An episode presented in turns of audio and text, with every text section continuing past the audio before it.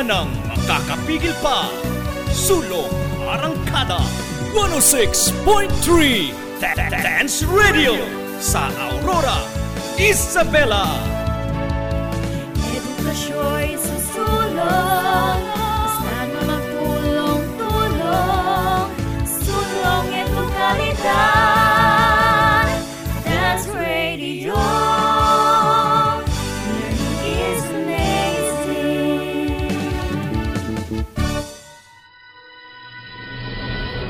Mapanuri mapagnilay, at makabayan. Araling Panlipunan Learning Area. Araling Panlipunan Learning Araling Panlipunan Learning Area. Ihahatid sa inyo ang mga aralin sa kasaysayan, economics, at mga kontemporaryong issue Dito lang yan sa 106.3 DWDR-FM Dance Radio. Ang silid aralan sa radyo.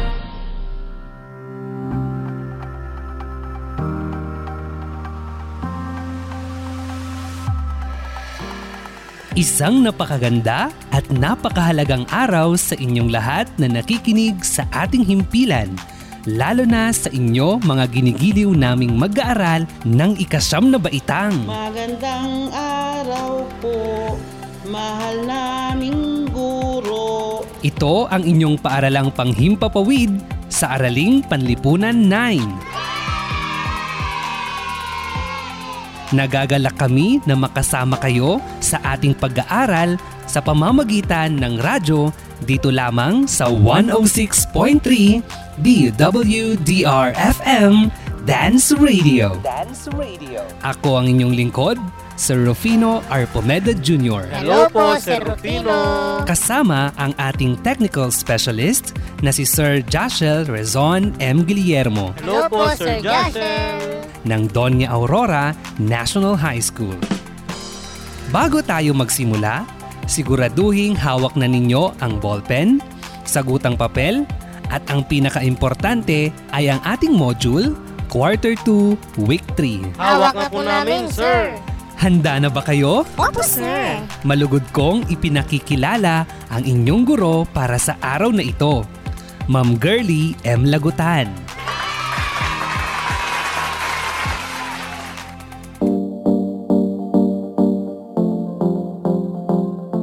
Mabuhay! Magandang araw mga ginigiliw naming mag-aaral sa ikasyam na baitang. Magandang araw po, ma'am. Gayon din sa lahat ng nakatutok sa ating istasyon. Ako ay nagbabalik para sa isa na namang makalipunang talakayan. Muli, ako si Ginang Girlie M. Lagutan, ang inyong radio teacher sa oras na ito. Hello po, Ma'am Girlie. Kaisa sa layunin ng DepEd, Sulong Edukalidad. Sulong edukalidad Nagagalak akong makasama kayo sa ating pag-aaral sa araw na ito. Nagagalak din po kami, ma'am. Hinggil sa Module 4 ng ikalawang markahan na may paksang ang pamilihan at iba't ibang struktura nito. Kung inyong natatandaan, noong nakaraang linggo ay tinalakay natin ang tungkol sa interaksyon ng demand at supply. Naalala po namin, ma'am. Kaugnay nito, matanong ko lang, nakabili na ba ang inyong pamilya ng mga produktong kakailanganin ninyo sa mga susunod na araw? Opo, ma'am. Di ba nagtataasan ng presyo ng mga produkto ngayon, dulot na rin ng mga suliraning panlipunan? May mga produkto o serbisyong mataas ang demand, ngunit nagkukulang naman ang supply tulad ng karne ng baboy. Subalit, sa anong mekanismo ba ng ekonomiya madaling malaman kung may sapat na produkto o serbisyo na siyang tutugon sa walang katapusang pangangailangan ng tao? Sa ganitong pagkakataon, papasok ang bahaging ginagampanan ng pamilihan. Oh. Kaugnay pa nito, alam nyo ba ang tamang kahulugan ng pamilihan? Hmm? Ano-ano nga ba ang mga istruktura nito? Ano-ano nga po ba, ma'am? Ang mga usaping ito ang pangunahing focus ng aralin natin ngayon. Ang ating layunin sa araw na ito ay nasusuri ang kahulugan at iba't ibang struktura ng pamilihan. Sa inyong pagtahak sa landas ng kaalaman sa araling ito, kayo ay haharap sa mga teksto at mapanghamong gawain na sadyang pupukaw ng inyong interes. Oh. Kayo ay inaasahang makasusunod at makasasagot sa mga gawain na lilinang ng inyong kaisipan o kaalamang tutulong sa inyo upang higit na maintindihan ang ating paksa. Handa na ba kayong palawakin ang inyong kaalaman? Opo, ma'am. Kung gayon, Oras na para tayo ay matuto. Sa pagkakataong ito, nais kong kunin ninyo ang inyong module tungkol sa ang pamilihan at iba't ibang istruktura nito. Hawak nyo na ba ang inyong module? Opo, ma'am. Tara, umpisahan na natin. Excited na po kami, ma'am. Ating talakayin ang konsepto ng pamilihan. Pamilyar ba kayo kung ano ang ibig sabihin ng pamilihan? May ideya ba kayo hinggil dito? Opo. Ano nga ba ang tunay na kahulugan nito? Ano nga po ba, ma'am? Ang pamilihan ay mahalagang bahagi ng buhay ng producer at consumer. Ito ay isang mekanismo kung saan nagtatagpo ang dalawang aktor o tauhan ng pamilihan. Sino-sino nga ba ang dalawang aktor o tauhan na aking nabanggit? Ang consumer at ang producer po, ma'am. Tama! Ano naman ang pinagkaiba ng dalawang tauhan na ito? Ma'am, ang consumer ang bumibili ng mga produktong gawa ng mga producer, samantalang ang producer naman ang gumagawa ng mga produktong kailangan ng mga consumer.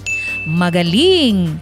Sa pamilihan, nakakamit ng isang consumer ang sagot sa marami niyang pangangailangan at kagustuhan sa pamamagitan ng mga produkto at serbisyong handa at kaya niyang ikonsumo. Sa kabilang dako, ang mga producer ang siyang nagsisilbing tagapagtustos ng mga serbisyo at produkto upang ikonsumo ng mga tao.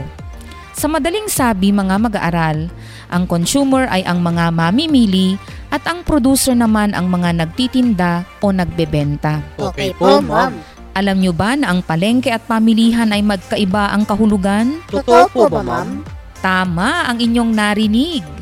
Ang palengke ay tumutukoy sa estruktura kung saan nagaganap ang bentahan ng produkto o serbisyo.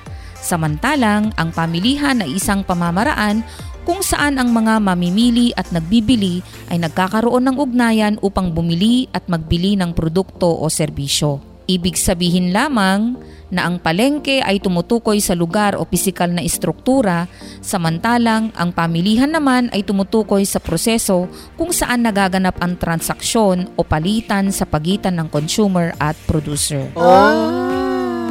Magbabalik tayo matapos ang isang paalala. Buboy! Pumasok ka na rito at kakain na tayo. Itigil mo na yung paglalaro. Sayang, mag-home base na ako. Si Nani naman, wrong timing.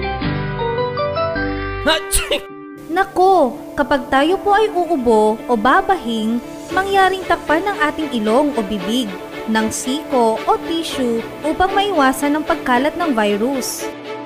Sinigang para sa tanghalian! Hmm, amay pa lang, panalo. Wait! Ugaliin po natin ang puspusang paglilinis ng kamay gamit ang sapon, hand sanitizer at alcohol. Patuloy pa rin ang banta ng COVID-19 kaya tayo ay maging responsableng mamamayan. Sa kaligtasan ng bayan, disiplina ang kailangan. Stay home, save life. Isang palala mula sa himpilang ito. Ngayon naman, dumako tayo sa estruktura ng pamilihan. Ilahad nga ang kahulugan nito. Ang estruktura ng pamilihan, ma'am, ay tumutukoy sa balangkas na umiiral sa sistema ng merkado kung saan ipinapakita ang ugnayan ng consumer at producer. Mahusay! Ito ay nahahati sa dalawang pangunahing balangkas. Isa-isahin ang mga ito. Ma'am, ang una po ay ang pamilihan na may ganap na kompetisyon o perfectly competitive market.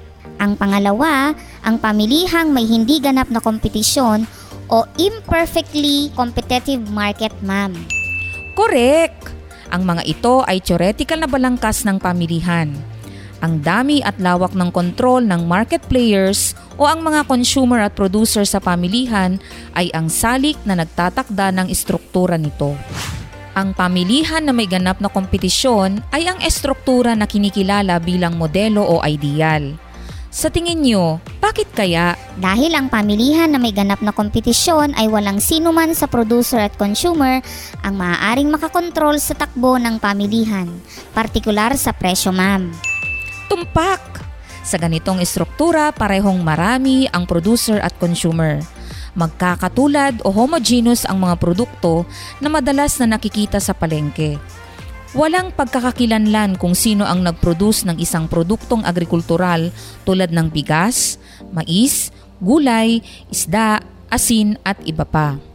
Magkakapareho ang produkto dahil ang isda na ipinagbibili ni Aling Maria ay walang pinagkaiba sa isdang binibenta ni Mang Juan. Sa estrukturang ito, malaya ang pagpasok at paglabas ng mga karaniwang maliliit na negosyante, ganun din ang mga sangkap o produkto. Malaya rin ang impormasyon kung saan ang mga producer ay nakapagbebenta ng naisin nila at ang consumer naman ay malaya ring nakabibili ng mga naisin nilang produkto at serbisyo. Dumako naman tayo sa pangalawang estruktura, ang pamilihang may hindi ganap na kompetisyon. May hindi ganap na kompetisyon. Ang mga katangian nito ay kabaligtaran lamang ng pamilihang may ganap na kompetisyon kung saan may kumokontrol ng presyo sa pamilihan. Ito ay binubuo ng apat na anyo. Isa-isahin ang mga ito. Ma'am, ito ay ang monopolyo, monopsonyo, oligopolyo at monopolistic competition. Magaling! Una, ang monopolyo. Ito ay ang anyo ng pamilihan na iisa lamang ang producer na gumagawa ng produkto at nagbibigay serbisyo kung kaya't walang pamalit o kahalili. May kakayahan din ang producer na hadlangan ang kalaban na makapasok o maging bahagi ng industriya na kaparehas sa hanay ng produkto at serbisyong nilikha nila dahil sa patent, copyright at trademark gamit ang batas sa intellectual property. Ma'am, ibig po bang sabihin na ang producer na ito ay may kakayahang impluensyahan ang pagtatakda ng presyo sa pamilihan? Tama ang iyong sinabi. Ang mga consumer ay napipilitang tanggapin na lamang ang presyo dahil wala ng ibang mapagpipilian at nag-iisa lamang ang produkto o serbisyo sa pamilihan. Oh. Ang mga halimbawa ng mga producer na nasa ganitong uri ay ang mga kumpanya ng kuryente, transmission, tubig at tren. Ah, tulad po pala dito sa atin ma'am. Ang Iselco lamang ang tanging nagsusupply ng kuryente sa buong Isabela. Maging sa tubig ay nawasa lamang. Mahusay. Tama ang iyong mga halimbawa. Pangalawa, monopsonyo. Ang katangian nito ay kabaligtaran lamang ng monopolyo. Sa ganitong anyo ng pamilihan, mayroon lamang iisang consumer ngunit maraming producer ng produkto at serbisyo ma'am. Tumpak! Sa ganitong kalagayan, ang consumer naman ang may kapangyarihan na maimpluwensyahan ang presyo sa pamilihan. Ang mabisang halimbawa nito ay ang pamahalaan na nag-iisang bumibili ng serbisyo at nagpapasahod sa mga kawani ng Philippine National Police o PNP, Armed Forces of the Philippines o AFP, Bureau of Fire Protection o BFP, Bureau of Jail Management and Penology o BJMP, Department of Education o DepEd, Department of Health o DOH, Metro Manila Development Authority or MMDA at iba pang mga kawani ng pampublikong sektor. Ma'am, ibig lamang sabihin na ang pamahalaan ang consumer at ang mga guro, nurse, pulis at iba pang empleyado ng pamahalaan naman ang producer sa ganitong anyo. Correct! Dahil ang pamahalaan ang nag-iisang kumukuha ng serbisyo ng mga nabanggit bilang mga empleyado. Ito ay may direktang kapangyarihan sa pagtatakda ng halaga ng pasahod sa mga ito.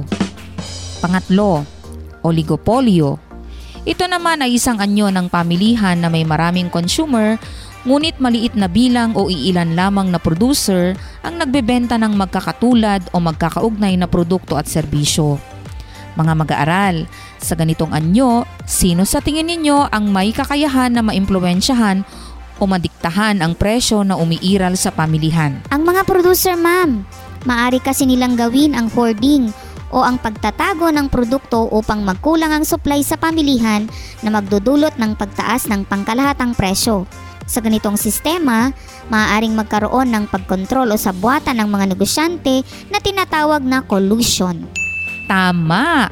Ito ay isinasagawa ng mga samahan ng mga oligopolista na tinatawag na kartel. Ilan sa mga halimbawa ng produkto sa ganitong anyo ay ang semento, bakal, ginto at petrolyo. Ang Organization of Petroleum of Exporting Countries o OPEC ay isang halimbawa ng pandaigdigang kartel na nagtatakda ng supply at presyo ng produktong petrolyo sa buong daigdig. At panghuli, ang monopolistic competition. Sa ilalim ng ganitong anyo ng pamilihan, marami ang producer, subalit marami rin ang mga consumer. Gayunpaman, May kapangyarihan pa rin sa pamilihan ang mga producer na magtakda ng presyo ng kanilang mga produkto. Dahil sa product differentiation, ang katangian ng mga produkto na ipinagbibili ay magkakapareho ngunit hindi eksaktong magkakahawig. Ilahad nga ang pagkakapareho at pagkakaiba ng mga produkto sa ilalim nito. Ma'am, magkakapareho sila sa uri ng produkto pero may pagkakaiba sila dahil sa proseso ng branding. Sila ay nagkakaiba-iba sa packaging, labeling, presentasyon at maging sa lasa o flavor. Magaling! Ang advertisement o pag-aanunsyo ay isang mabisang pamamaraan na ginagamit ng mga producer upang maipakilala ang kanilang mga produkto at serbisyo dahil ito ang kanilang layunin sa product differentiation. Ang mga halimbawa ng mga produkto at serbisyong ipinagkakaloob sa anyong ito ay ang mga sabong panlaba at pampaligo, toothpaste, pabango, fabric conditioner, cellphone, soft drinks, appliances, fast food restaurant, serbisyo ng mga ospital, hair salon, beauty and cosmetics product at marami pang iba. Magbabalik tayo pagkatapos ng isang paalala.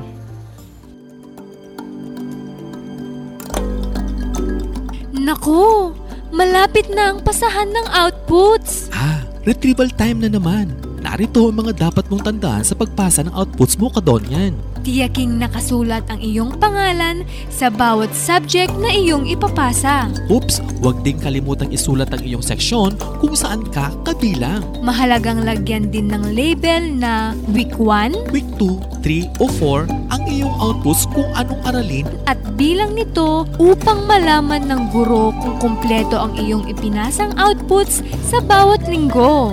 Kadonyan! Kung maaari, isulat din ang pangalan ng iyong guro sa bawat subject. Kung may color coding, sundin ito upang madaling malaman ng iyong advisor at maibigay sa tamang guro. Paghiwalayin ang mga sagutang papel sa bawat subject. Huwag paghaluin ang iyong mga sagot sa dalawang subject sa iisang papel. Kung masusunod mo ang mga ito, tiyak ang mga guro ay hindi malilito. Sa pagpasa ng mga outputs, tiyaking maayos at organisado. Ayusin ang output batay sa mga sumusunod na bawat aralin. Una, sagot ng mga gawain. Pangalawa, refleksyon. Pangatlo, lingguhang pagtataya. At pang-apat, summative test kung, kung mayroon. Isang paalala mula sa pamunuan ng Tonya Ororo National High School at ng istasyong ito. Ayan, ganap ng maliwanag sa atin ang kahulugan at iba't ibang struktura ng pamilihan. Ngayon, ihanda ang inyong sarili sa mga gawaing pagpapayaman upang masukat kung gaano kalawak ang inyong kaalaman sa paksang na pag-aralan. Handa na ba kayo? Opo, ma'am! Kung kayo ay handa na, oras na upang suriin ang mga pinagsama-samang mga kumpanya, produkto o serbisyo at tukuyin kung anong struktura ng pamilihan ng mga ito sa unang gawain. Ito ay pinamagatang Market Structure Identification. Three words, one market structure. Sa pahina 6 ng inyong module. Isulat ang inyong sagot sa isang buong papel. Masusuri at matutukoy ninyo ang mga kumpanya, produkto o serbisyo kung anong struktura ng pamilihan na bibilang ang mga ito. Ngayon, kailangan pang dagdagan ang inyong kalinangan upang higit pang mahasa ang inyong kagalingan. Ipagpatuloy natin ang pagpapayaman ng inyong kaisipan. Sa puntong ito, nais kong buklatin ninyo ang inyong module sa ikalawang gawain sa ika-anim hanggang ikapitong pahina. Ito ay pinamagatang jumbled letters. Gamit ang mga pinaghalong letra, tukuyin ang mga konsepto at salitang inilalarawan ng sumusunod na kahulugan ng mga estruktura ng pamilihan. Isulat ang mga nabuong sagot sa sagutang papel. Naway lubos ninyong naunawaan ang kahulugan at iba't ibang struktura ng pamilihan at nag-enjoy kayo ng lubusan. Mga mag-aaral, tandaan, sagutin ang lingguhang pagtataya kalakip ng inyong module. Ganon din ang inyong refleksyon hinggil sa paksa. Umaasa ako na marami kayong natutunan sa ating aralin sa oras na ito. Paalam na mga mag-aaral. Ako si Ginang Girlie M. Lagutan. Hanggang sa muli.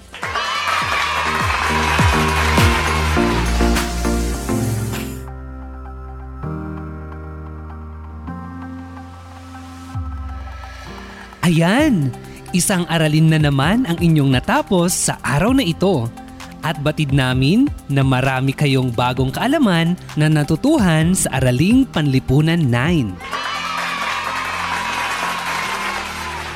Siguraduhin lamang na laging nakatutok sa ating paaralang panghimpapawid dito lamang sa 106.3 DWDR-FM Dance Radio. Dance Radio. Ng Doña Aurora National High School, Santa Rita, Aurora, Isabela. Nais kong pasalamatan ang mga sumusunod. Ma'am Jonaline Y. Heronimo, ang ating script writer. Mga editors, Ma'am Emily C. Valenzuela, Head Teacher 3 ng Araling Panlipunan Learning Area, Ma'am Girly M. Lagutan, at Sir Alfredo M. Lagasca. At ang ating technical specialist, Sir Joshel Rezon M. Guillermo. Ako ang inyong lingkod, Sir Rufino Arpomeda Jr. Hanggang sa muli, paalam! Mapanuri Mapagnilay. at makabayan. Araling Panlipunan Learning Area. Araling Panlipunan Learning Araling Panlipunan Learning Area. Ihahatid sa inyo ang mga aralin sa kasaysayan, economics, at mga kontemporaryong issue. Dito lang yan sa 106.3 DWDR-FM Dance Radio. Radio. Ang silid aralan sa radyo.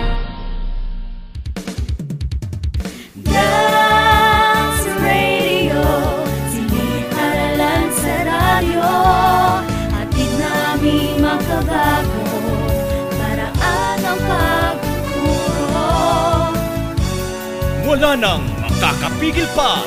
Sulong Arangkada 106.3 Dance Radio sa Aurora, Isabela. Edukasyo'y susulong, saan magtulong-tulong, sulong sulong. sulong itong edukalidad.